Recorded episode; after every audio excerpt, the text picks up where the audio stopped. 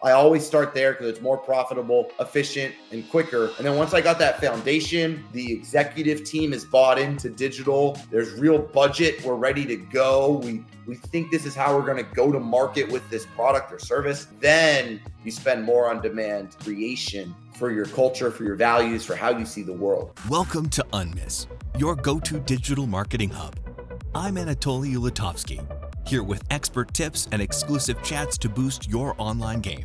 Let's get started. Hello, good people. Welcome to our show. Hello, bad people. Welcome to our show. Hello, welcome. Today we are going to discuss about customer generation, how you can use right approaches, how you can get results. It's tough today because almost all marketing channels are overwhelmed, but you can find the right approaches. And today we are going to learn more about that.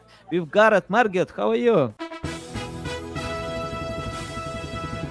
Excited to be here. Thanks for having me, Anatoly. Yeah, big pleasure. I remember our episode in 2022. Many things yep. changed since then, you know. So it took like almost two years to get you back on my show because I, it's important for me to update what I have to learn something new. I acquired new listeners, loyal audience who want to learn as well. So we need to bring this value.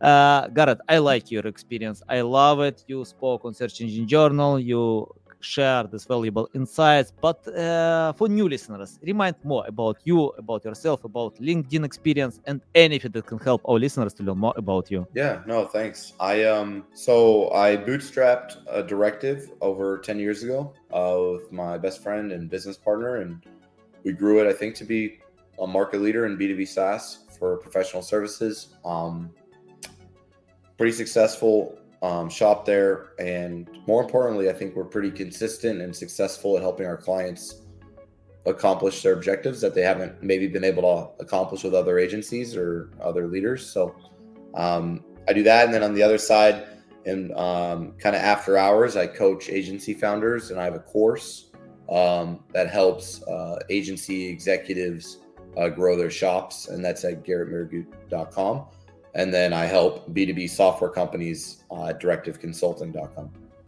Nice, nice, awesome, awesome.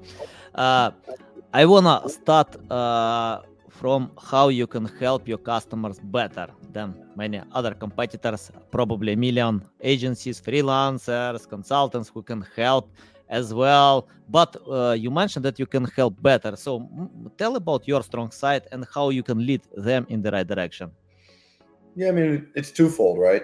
I mean, at the agency like overall level, um, culture, visibility, infrastructure is very important when agencies get larger. You know, um, you know, once you get over 150 employees full time at your agency, quality control, visibility into what's occurring on clients, tracking how often you accomplish client goals.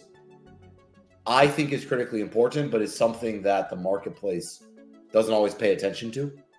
Um, so I think the hard part for clients is you either have kind of small shops that are great but don't have all the capabilities and maybe all the experience, and you have big shops that if you're not their biggest client, you might just not get good talent.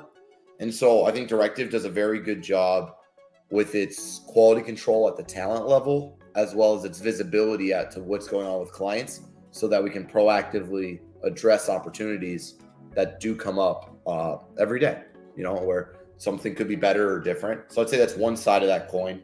But when you get to the practical methodology, um, because it's big, like agencies, a lot performances of like 90% culture, 10% methodology and approach of like, you know, does the leader or owner of the agency, are they working 10 plus hours a day? Are they in it, like in it, or are they doing a like vacation lifestyle? Right. I think that part's like 90% of if the agency's good or not. The 10% is like their methodology and point of view. And ours, um, and what we try to do different is we try to only advertise using manually verified data to named accounts. And so a lot of people are doing ABM, but the problem with the ABM is that the way the algorithms work is that the distribution of your value proposition to small numbers of accounts is in direct conflict with how the advertising platforms operate. And so what we kind of pioneered was more t- total addressable market based advertising. So instead of going after just a few companies, we figured out how to go after your entire market segment to get the scale that the ad platforms want for distribution, but also manually verify that entire total addressable market, whether it's 5,000 accounts or 50,000 accounts, so that you feel exceptionally confident that every penny you invest of your capital into your advertising and marketing is only going to customers that your sales organization or prospects that your sales organization said we want these people. And by creating that unification between sales and marketing and being thorough in your data that's how we're able to go to market i would say better than um, you know other organizations. Uh, can you tell more about uh, collecting data? You know uh, for example uh, once I spoke with a customer who lost uh, 500k on LinkedIn paid ads, a lot of money, and he got zero leads, nothing. Uh, and um, uh, I can't say that the product was terrible. No, that was good product because other marketing channels work. Uh, he has uh, uh, great recognition, but LinkedIn ads didn't work for him. Uh, and uh, I, am not uh, an expert on LinkedIn ads. I can't say what was wrong, but anyway, uh, can you tell how to minimize such risk? Because if uh, the product is good, uh, company has recognition, but something doesn't work, how to minimize the risk or how to find another way? Yeah, no, great question. Um, no, like so I'll talk a little bit personal experience, and it's not to like flex or brag or anything, but I probably spent a couple million bucks last few years on it. And I've probably made over 18 million in bookings off of mm-hmm. LinkedIn. Um, for myself personally, for Directive. Um, first off, is you got to bring your own data to the party. So, like when we work with a new client engagement, we get their current clients. Mm-hmm. Who do you currently have that pays you? And who pays you the most? Who has the longest retention, the most profit? Who are your best customers? And then we enrich those in ZoomInfo. Um, ZoomInfo is great. They were previous client of ours for a long time, um, but I still think they're probably the market leader when it comes to data quality. You know, they're a little sometimes expensive, some some of the smaller ones, but usually they're the best, right? And so enrich the data from their current customers. And we start to see, okay, when one of your clients has more than 500 employees and is using these three technologies, their average order value jumps up exponentially. Mm-hmm. We're going to focus on that as our criteria to build out your total addressable market. Or we'll tier it out and say, you know, mid market enterprise is this, SMB is that, right? And tier it out. Then we'll go find every other company that shares the same firmographic, technographic, or demographic criteria as your current best customers. And then we get that data set we export it and we manually verify it with a third party um, team. It's like $15 an hour to our clients. And we make sure every one of those is right. We feel good about it. Then we upload that to LinkedIn. So that's the first step because if you use LinkedIn's level targeting, it's all industry level targeting. And the problem with industry level targeting is it's user generated. So a lot of people don't LinkedIn page right now the category you're in is probably incorrect. And a lot of you don't realize it. And that's fine. It doesn't really affect your life at all. But from an advertising perspective, I think I'm advertising to this, but I'm actually advertising to that. So that's first step of not wasting money. Second is you got to get rid of informational intent advertising. And what I mean by that is this is the playbook everybody runs. They go to industry, they choose the one they think that LinkedIn tells them, they choose the titles they like, and then they give them an ebook or a guide or a white paper or some type of content, and then they send the lead to their SDR team, and it doesn't work. That's what they do 99.9% of the time. What we do is the first party data, get it right, upload that, only advertise to our data, and then we use some type of incentive or offer to drive to the demo, to drive to the proposal.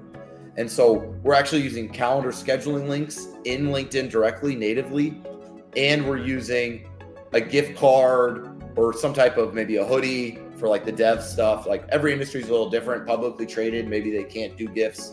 So we'll come with an, we need a strong offer. And if we go like commercial offer plus good data, on LinkedIn and then scale that to Facebook and Instagram with tools like metadata or even programmatic on Trade Desk or um, DV360 through Google, um, you know, you're going to be really successful and it genuinely works every time. It's just getting the data right and getting the offer right. And if you get those two things right, it works. Mm-hmm. And uh, okay, we collect the data, and you mentioned uh, it's better to have your own data. But what about newcomers uh, who have no data but have great products? Can you tell what they need to do without having this data? Uh, probably they can buy or any other tips about that. Yeah, we buy the data. It's a ZoomInfo. One same thing. Mm-hmm. I mean, we can make some.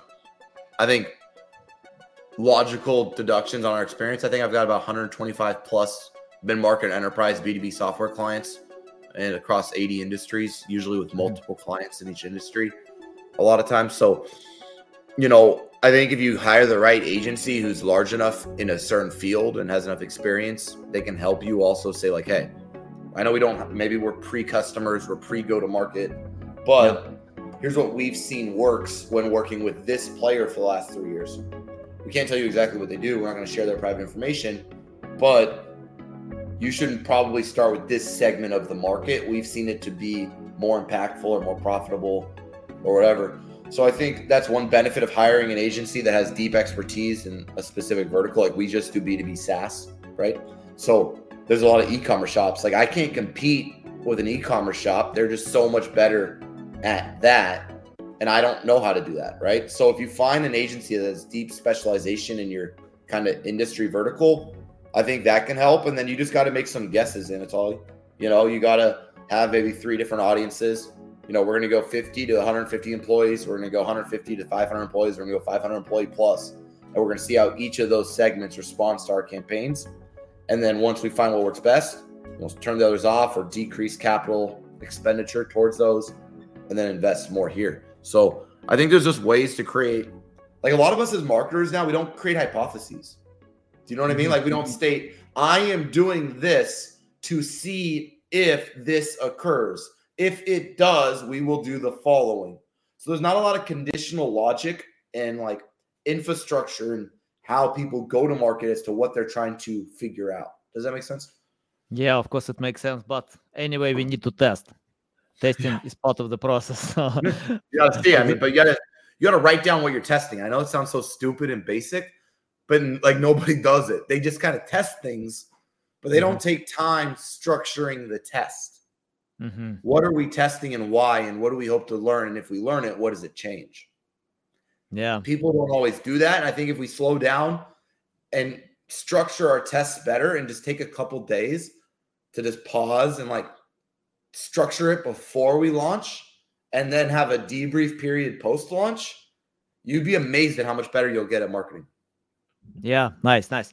Um, I found that it's better to cooperate with customers who understand what you do. Uh, basically, let's take any example.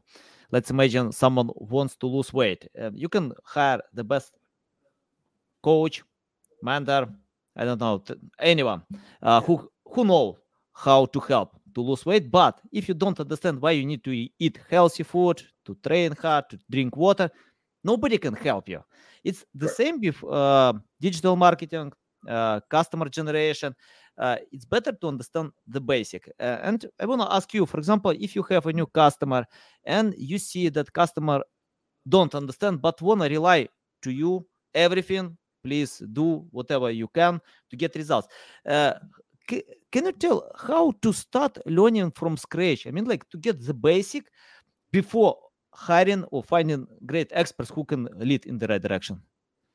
Yeah, I mean, that's a hard problem. I mean, for I think you know, so because I bootstrapped it, I started on Fiverr selling five dollar social media accounts. Yeah, and then I was helping like the pool guy, the shawarma shop, the hookah shop, the plumber. You know, for two hundred dollars a month. That's how I started. You know, so I never took a penny from nobody. We just hustle, try to do good work, charge a little more if you get better results, right? Next thing you mm-hmm. know, you get the clients you dream of. It takes a long time. You got to work hard, right? So of course. you got to be good. You can't stink. Um, well, we finally now at Directive have what we call a startup offering that's built for what you're talking about. So it's only $5,000 a month. It's month to month. It's a lot cheaper than our normal services, but it has it all scoped out and it's tight scope so they can't change it. So what happens a lot is people are their own worst enemy when they're immature at performance marketing and digital. And what I mean by that is they have like a $10,000 budget and they want to be on YouTube, Twitter, Google search, Capterra, G2 Crowd, and LinkedIn. So they spend $5 on each and then they're like, oh, it's not working. Right. And so what we help them do is say, look, we're only going to do this channel. And within this channel, this specific ad unit. We're going to start there. Once it mm-hmm. works, we'll grow budget, but we're not going to spread ourselves thin. So I'd say for people who are just trying to start, I'd look at the following ad units that I think are very good and that I would do. So you come to me and you're a new B2B software company and you're like, we want to grow. We got a great product, great customers, but we've never really done digital. We all just kind of grew naturally. Right. What I would tell you is first and foremost, get get on the review sites. Mm-hmm. Review sites create a healthy foundation from which your audience derives their confidence for purchasing your product. So not only so like we have about um 300 million dollars in B2B SaaS spend under management. Okay. And I have it all like a data team and I get to look at everything and kind of see what works best.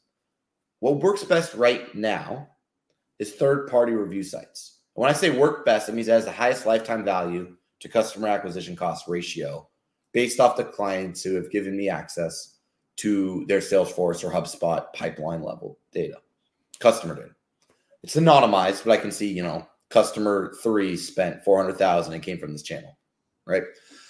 And so with that, I found review sites work the best, not only for acquisition, but I think they work the best from a foundational psychology of marketing. Right. So the way I describe it is forever SEO, which I know you're deeply familiar with, was about ranking a website. And what I try to explain is that now SEO is about ranking a brand. And that's an important delineation. And what I mean by ranking a brand is that when someone searches for the product or services you sell on Google, are you discoverable? And when there's commercial intent. So what they do nowadays is they don't search SEO tools. I saw how you optimize your own stuff. They'll search best small SEO tools. Well, when you search, let's say best small SEO tools, it creates a commercial intent query, which then does oftentimes pull up review sites as well as individual websites. So the question isn't can I rank my website? It's is my brand discoverable in every available opportunity? Because what happens if customers are looking on G2 Crowd for ERP software and you're not there? They look on Capterra and you're not there. They look on GetApp or Gartner Peer Insights or Forbes Advisor even now and you're not there. You don't matter. Does that kind of make sense? Like you you're not you have no social proof. Of course. So first step is get there. Always to me is first step create the ability to monetize your marketing when people do research. If I'm looking up on Yelp best breakfast burrito before I spend 7 bucks. Yeah. People are sure as hell looking up best software before they spend 70,000. Yeah. You got to get what I'm saying? Yeah. So I want to make sure I'm good there. Step 1 and then step 2, I got to balance my capital with demand capture and demand creation. And that's what customer generation is all about. It's like, how do you generate a customer? Well, there's two types. There's ones that are in market and know what they want. And there's others who have a job description and a pain point and an outcome they're trying to accomplish, but they don't know what they want or that they even need what you offer, especially to your point with B2B software startups. They're usually highly innovative and have a different way of doing things. So the old playbook doesn't work for them because if you're doing something innovative, then no one knows to search for what you do. In other words, Google Ads doesn't work for a lot of startups because nobody knows to search for what they're selling. Same with SEO. So the key for a lot of these people is having very compelling messaging, video content, and value propositions so that you can create demand for your innovative solution, right? And so we'll put the budget there on some companies. Other companies, look, it's a fully mature marketplace, and we need to put the money to demand capture. And so it's very unique to each. But I always start with review sites, and then I think about do I want to do I need to create demand or can I capture it? And if I can capture demand, I always start there because it's more profitable, efficient, and quicker. And then once I got that foundation, the executive team is bought into digital. There's real budget. We're ready to go. We we think this is how we're going to go to market with this product or service. Then you spend more on demand creation for your culture, for your values, for how you see the world, if that makes sense. Yeah, of course, makes sense. Yeah, love it, love it. Valuable. Uh, 95% of customers read reviews before buying products, and we use PR. We use PR. And we need to. That's yeah. part. Not only 95% yeah. review look at reviews, 95% are not currently in market. Yeah, yeah. And uh, for creating requests, we use PR. And uh, for example, when I started my first PR, I think like I wrote a bunch of press releases. I pitched all of them. I got zero links, zero mentions, nothing. so, but uh, I started to learn, and I paid six thousand dollars for one press release. Uh, and but we needed to write 12 press releases a week it's like $78,000. And what we did, I started to learn. I can't pay a lot of yeah. money all the time. So I started to learn. And uh, all my first attempts were terrible. Nothing. But I learned how it works. and uh, we hired ex- experts who can write for Forbes, Investopedia, big websites because we help on this niche. And uh, today we got mentions on CNN, Bloomberg, Business Insider, uh, Investing.com because of failure to learn, to acquire experience, to uh, craft great press releases, and even these press releases, this PR is much better than PR agency can propose because they usually hire journalists uh, without having experience in specific niche. So, but we cooperate with people who have this experience, who can post great content on Forbes uh, and bring this value to journalists. So, I, think if, if you need to create this demand, you need to use PR or social media, or I don't know, uh, because if you can bring the message in another content, I mean, like uh, content marketing, and add uh, how your products can decide solve some problems. Yeah, it works as well. Organic reach. Yeah, many things to do with that. Garrett, I, I want to ask about AI. When we had our first podcast, uh, AI was not the thing that we have today. I used AI, but not like today, and we grew our results.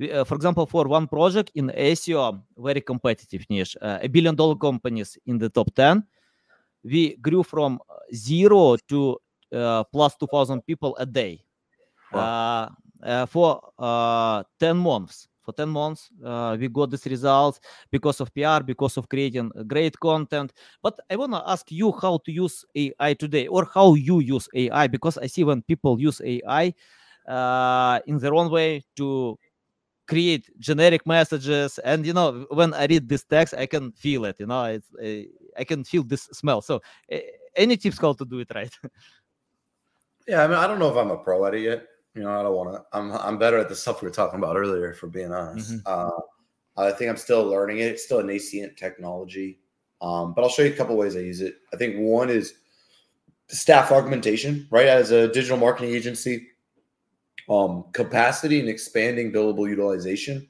is your greatest driver of gross margin, which ends up being your greatest driver of EBITDA. Um, so you, if you can take tasks that humans shouldn't be doing because it doesn't create incremental strategic value for the customer or show up on their profit and loss statement, then you should leverage AI. Uh, I think, for example, a good example of that would be um,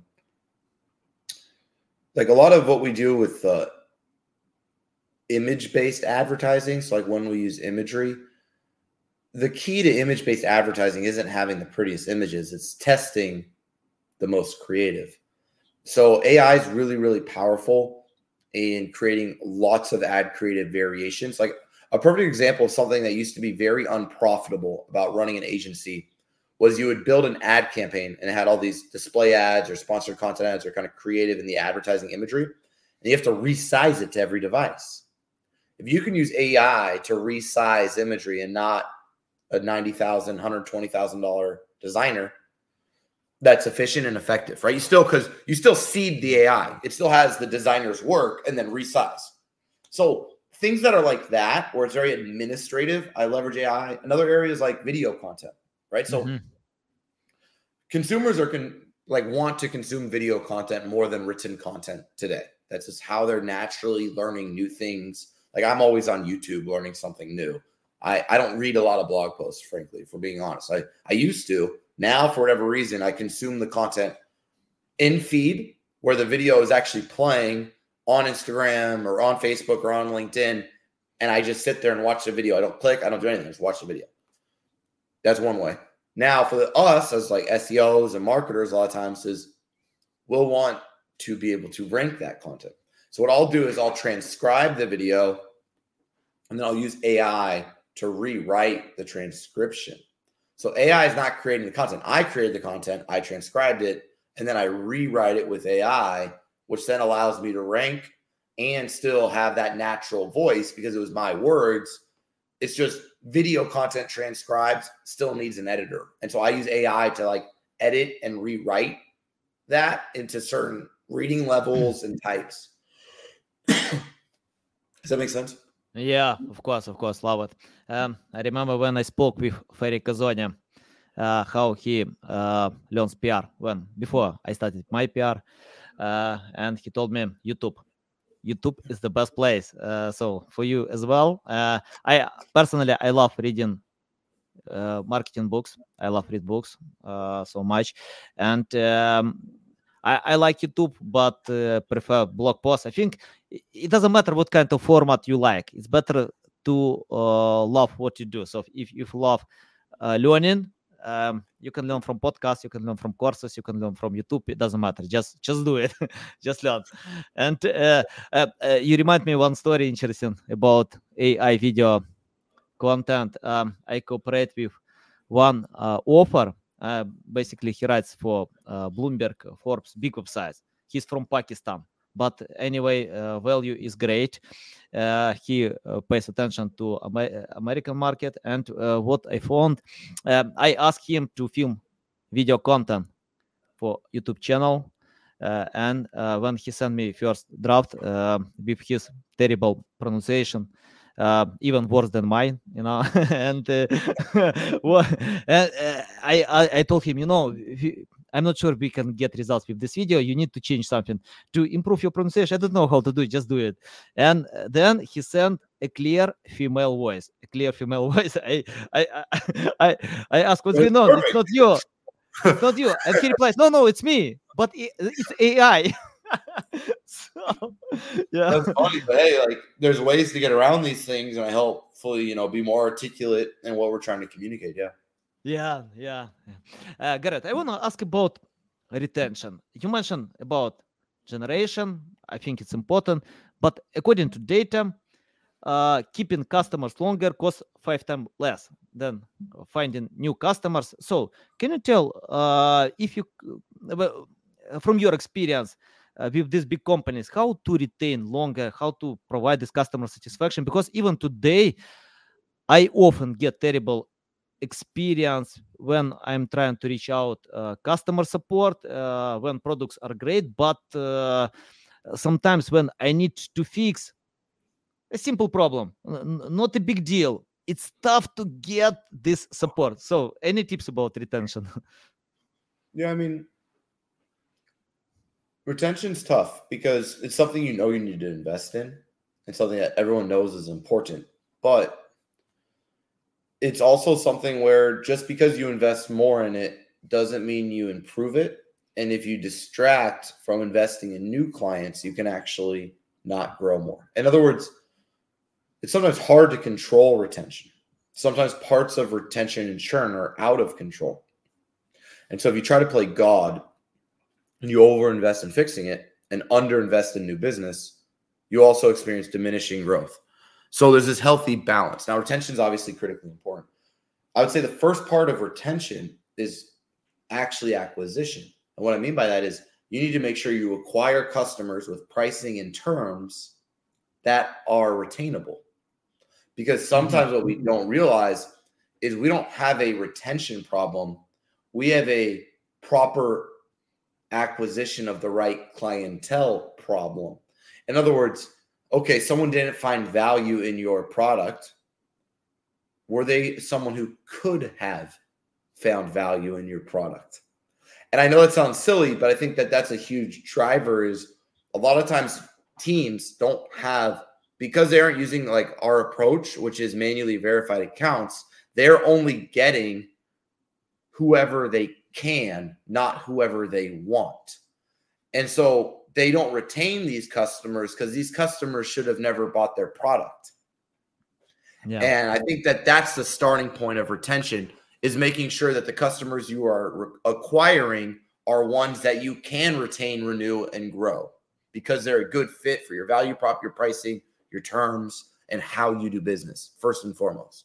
Secondarily, you have to fund retention. Like I said before, you can't overfund retention and then underfund new business, but you do have to make sure you have proper amount of money going to it. So what I do is I take a profit and loss statement and I turn my business into functions. What I mean by that is like the recruiting function, the uh, customer success function, the marketing, sales, and advertising function, the HR function, the operational function, the engineering function. And I essentially say, what percent of our revenue are we investing into these functions of the business? And what I've universally found is the functions of the business that are underperforming are always underfunded. And I think that's where you want to start is making sure as the leader of the organization, you're blameless in your capital allocation and that the values you communicate to the marketplace and to your employees of what your business stands for are accurately reflected in your capital allocation. In other words, a lot of people say, We care about our customers. We want to be the best at customer service, yet they don't invest into customer service. See, that's when you become a bad leader because your values and your messaging is not reflected in your financial decision making. And so making sure that those things are aligned is usually very important. Does that make sense? Yeah, yeah, of course. Yeah, love it, love it. Valuable.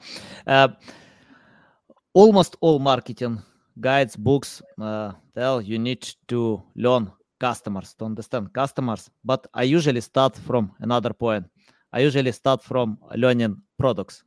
Uh, and for example, once I got good money for my consultancy service uh, uh to uh, to find the right way how to uh, market online games. So I started to play these games. I spent like three days to play these games.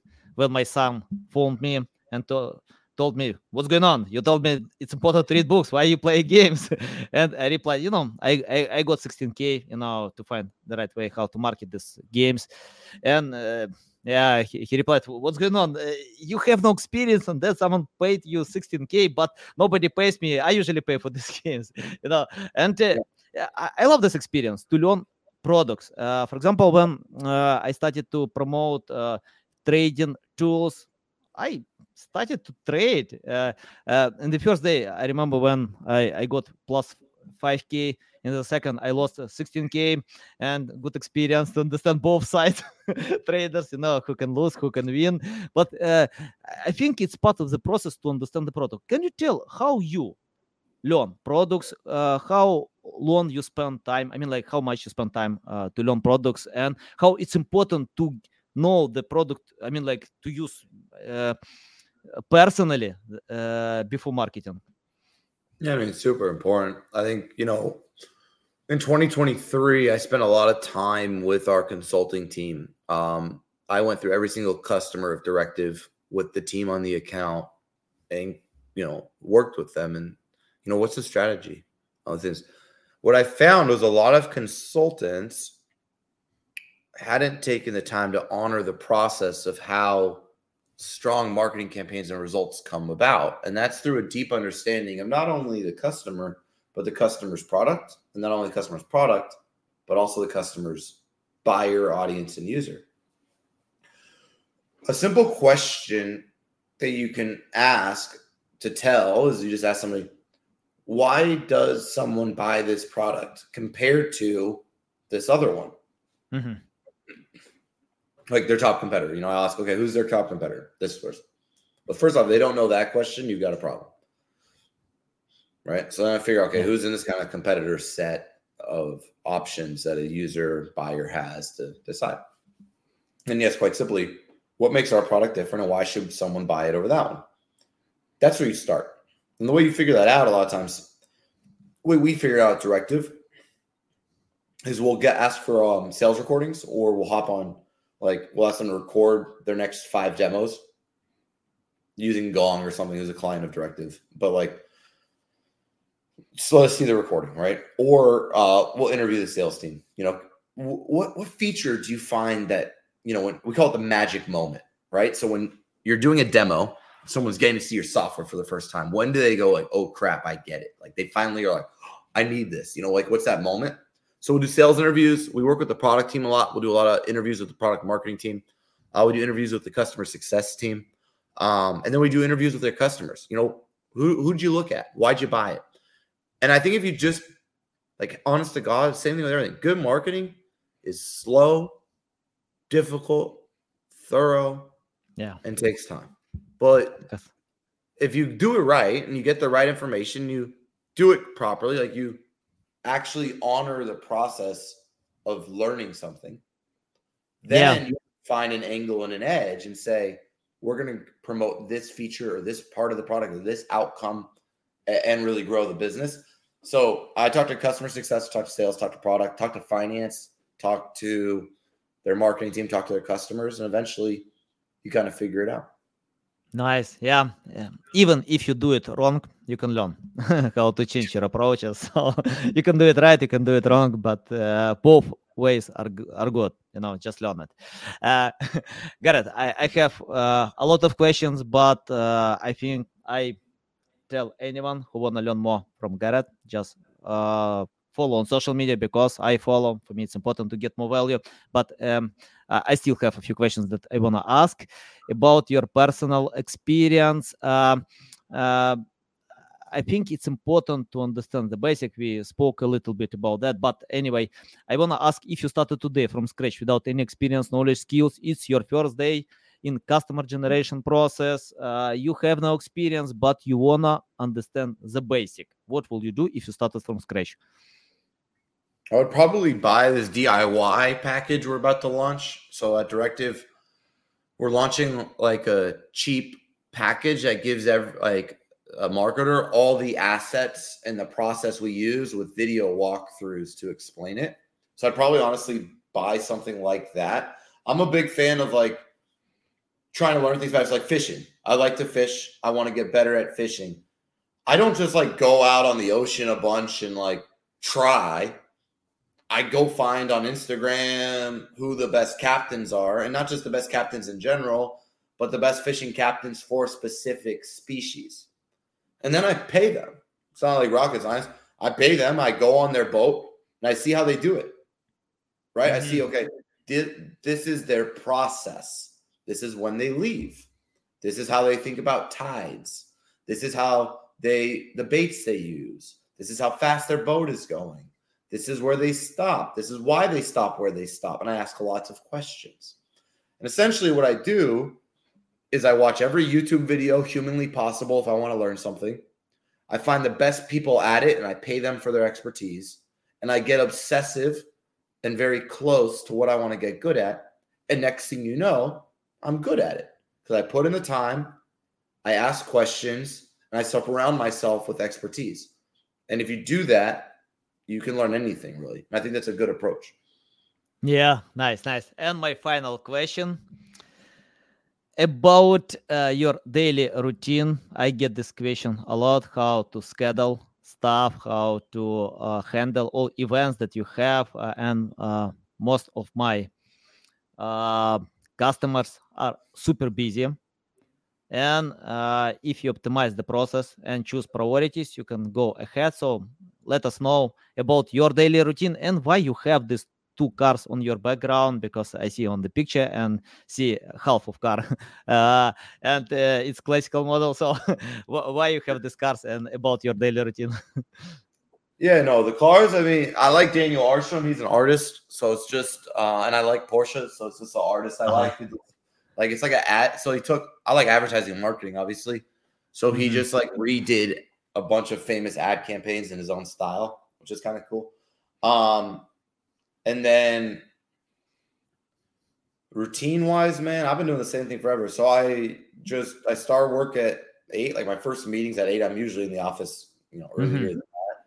But my first like meeting is at eight. Um, I have bre- lunch from eleven to twelve thirty. I've been doing that for ten years, and then I do meetings again until probably like four o'clock. It's usually my last meeting, and then I work usually at night after I put the kids down. Um, go all through that. But I mean, from a productivity standpoint, I mean, just like do less, man. I mean, like don't you just gotta focus on what you're good at and where you get the most value. Like most, like if you ask yourself, like, if is what I'm doing right now going to show up on a P&L? Doesn't matter on the profit. Like, let your profit and loss statement be the measuring of if something's working or not, or if it's a good use of your time. And if something doesn't show up there, and it can show up in a lot of ways, it can show up because you spent extra hours with a key executive, which then drove up retention, which then kept continuity. There's a lot of ways to evaluate it, but I think you got to figure out what you enjoy, what you get passion from, what you get energy from. Yeah. And as long as you're getting energy from things, do those things. And when you're not getting energy for things, hire people for it. And if you yeah. keep it that simple and just focus on your own energy, because as the leader, energy is everything. When your energy goes down, your business goes down. When your energy goes up, your business goes up. So you have to stay focused on what's giving you energy and what you enjoy, and then hire people for everything else. Yeah, but don't nice. don't stop doing the thing that gives you energy. I think what happens is a lot of people get success and they try to like give everything to everyone else. It doesn't work like that. I love when my competitors do that. Um, but from a personal standpoint, I found like I enjoy sales, so I still hop on all the sales calls. Nice, yeah. But, I, know, I, I couldn't agree more. Yeah. energy beats skills. You know if you have energy you can overwork others. If you have passion then you enjoy the process. I can work on sunday evening uh, on saturday night. I don't care. I love it. So it's like hobby. If you love it then uh, you can get skills too you can acquire the skills as i did with pr uh, and um, it's the same with anything just have this energy and love what you do garrett it's a big pleasure thank you thank you so much for getting back to my podcast, for sharing all these valuable bombs. You lead me to an emergency room. I need to spend time to think how to change some approaches. Tell the best way how to keep learning from you, how to reach out to you, how to follow you. Yeah, just on social. Uh, if you want coaching, check out garrettmehrguth.com. If you're a software company and you want help growing your business, check out directiveconsulting.com. So nice, guys. You, you can find uh, links in the description below. Listen us on Apple, Google, Spotify. Thanks again. Love it. So valuable. I recommend to anyone to follow Garrett. I follow because I need more value. I need to update skills that I have. So I recommend to anyone to do it as well. Okay, guys. Love you. See you. Thanks for tuning in to Unmiss. Enjoyed the show? Drop us a review on your favorite platform and help us spread the digital marketing wisdom. See you next episode.